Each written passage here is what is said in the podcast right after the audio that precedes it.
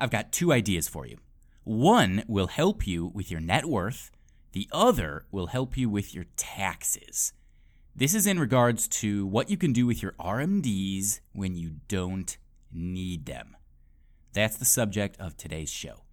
If you're already retired, this very well might be your situation, and this is a good podcast for you to listen to.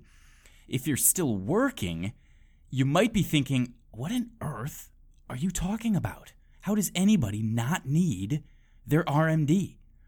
I'll tell you, the situation is actually quite common for several reasons. So if you're still working and you're doing financial planning, this show is good for you too, as you very well may find yourself in this exact position. Welcome to the three sixty Blue Financial Strategies Show. Join us as we discuss actionable steps you can take today to gain financial freedom. Jonathan Pop, Iris Sagrado, and Glenn Steers are registered representatives offering securities and advisory services through United Planners Financial Services, member FINRA S I P C. three sixty Blue Financial Strategies and United Planners are not affiliated. The views expressed are those of the speaker as of the date noted, are subject to change based on market and other various conditions, are not a solicitation to purchase or sell any security. Security and may not reflect the views of United Planners Financial Services. Keep in mind that current and historical facts may not be indicative of future results. Now on to the show. When you turn seventy-two, generally, the I R S requires you to withdraw money annually from your retirement plans. This is called a required minimum distribution, or R M D for short. There are some exceptions to this, but generally that's how it works. You turn seventy-two, and now you have to take some money out of your I R A every year. The amount is based on a formula created by the I R S, and you have to do it. Otherwise, you'll pay a fifty percent penalty on the amount that you don't take out. So you have to do it, and you have to do it on time. There are people that find themselves not needing the money.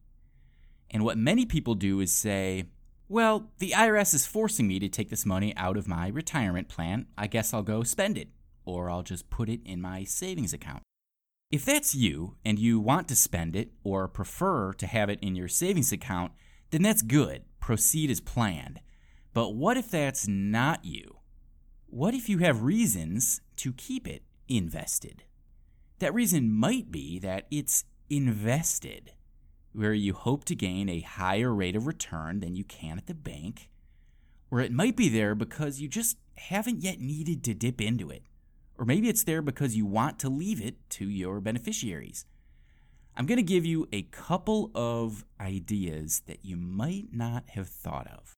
But first, how is it possible that a person might end up in this situation, where they've put money all their lives into their I R A only to find out that they don't need annual distributions from it? It sounds odd, but it does happen, and there are some good reasons for it. It might be the case that you just don't need it yet, or your bills went down, maybe from paying off a mortgage. You might be perfectly comfortable just living off your income. Maybe you've got Social Security or a pension or both, if you're lucky. You might have some income coming from a rental property. Or maybe you and your spouse are still working. It's possible that the money is being saved for some other purpose, and you just don't need to access it yet. And so here comes the I R S forcing you to take the money out. This usually is not helpful because you now have to pay tax on it, and it's out of the account.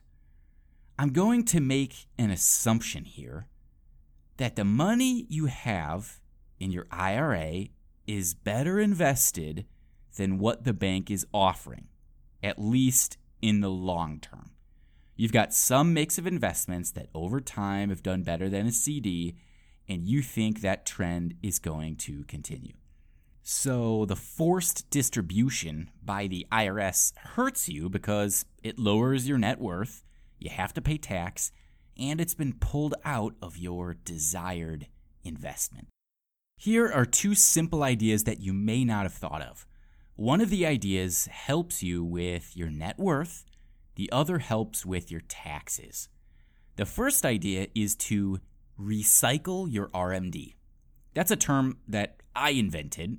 If you call up your financial institution or financial advisor and tell them you want to recycle your R M D, they're going to have no clue what you're talking about, but they'll know the idea. Basically, you open up a non-retirement account. This can be owned by you alone or jointly owned with another person. I've seen a lot of spouses do this where they'll have both their names in the account. And you have your financial institution directly send your R M D into that account. And that account is invested in the same exact investments as your I R A. So it gets instantly reinvested. It doesn't help you with your taxes. You still have to pay those, but it keeps the money invested wherever it was at before. The only thing that changes is the registration on the account. So if your I R A is composed of X Y Z investments, you can automatically send the R M D from the I R A into the non-retirement account and invest it in the same X Y Z investments. So it's almost like it never left. The advantage of doing this over spending it is that it helps your net worth. You're not depleting your assets simply because the I R S wants to get paid. And if you want, you can set this up to happen automatically every single year so you never have to worry about it. And it doesn't have to be reinvested in the same exact thing that it was in. You could certainly change the investment on it. The idea here is that it's invested in something other than the bank. The second idea doesn't help with your net worth, but it may help your taxes. You can do what's called a Qualified Charitable Distribution. This is where your R M D or part of your R M D goes straight from your I R A to a charitable organization. You never see it. It doesn't pass through your hands. Now, how does this help? Well, if you do it correctly, the transfer is a non-taxable event, which is important. This is different than if you had taken the R M D and then just donated it to charity. So let's do an example. Let's say your R M D is ten thousand dollars and you had taken it normally as scheduled. That ten thousand dollars now counts as taxable income. Now you go and donate that ten thousand dollars to charity. If you are taking the standard deduction, then that donation didn't help you at all. If you're married filing jointly, the standard deduction for twenty twenty is twenty-four thousand eight hundred dollars. So if you don't have at least that much to itemize, and you take the standard deduction, then your ten thousand dollars donation, as far as tax purposes go, is worthless. Now, let's say you do the Qualified Charitable Distribution. It goes right from your I R A to your church, let's say. That ten thousand dollars R M D goes directly to your charity, and it never counts as income to you. You get to help out a charity, and you don't have to pay tax on the amount that you sent. Nice. Doing this might also be a way to help you avoid paying for increased Medicare premiums. If your income goes above a certain level, you have to pay more for Medicare.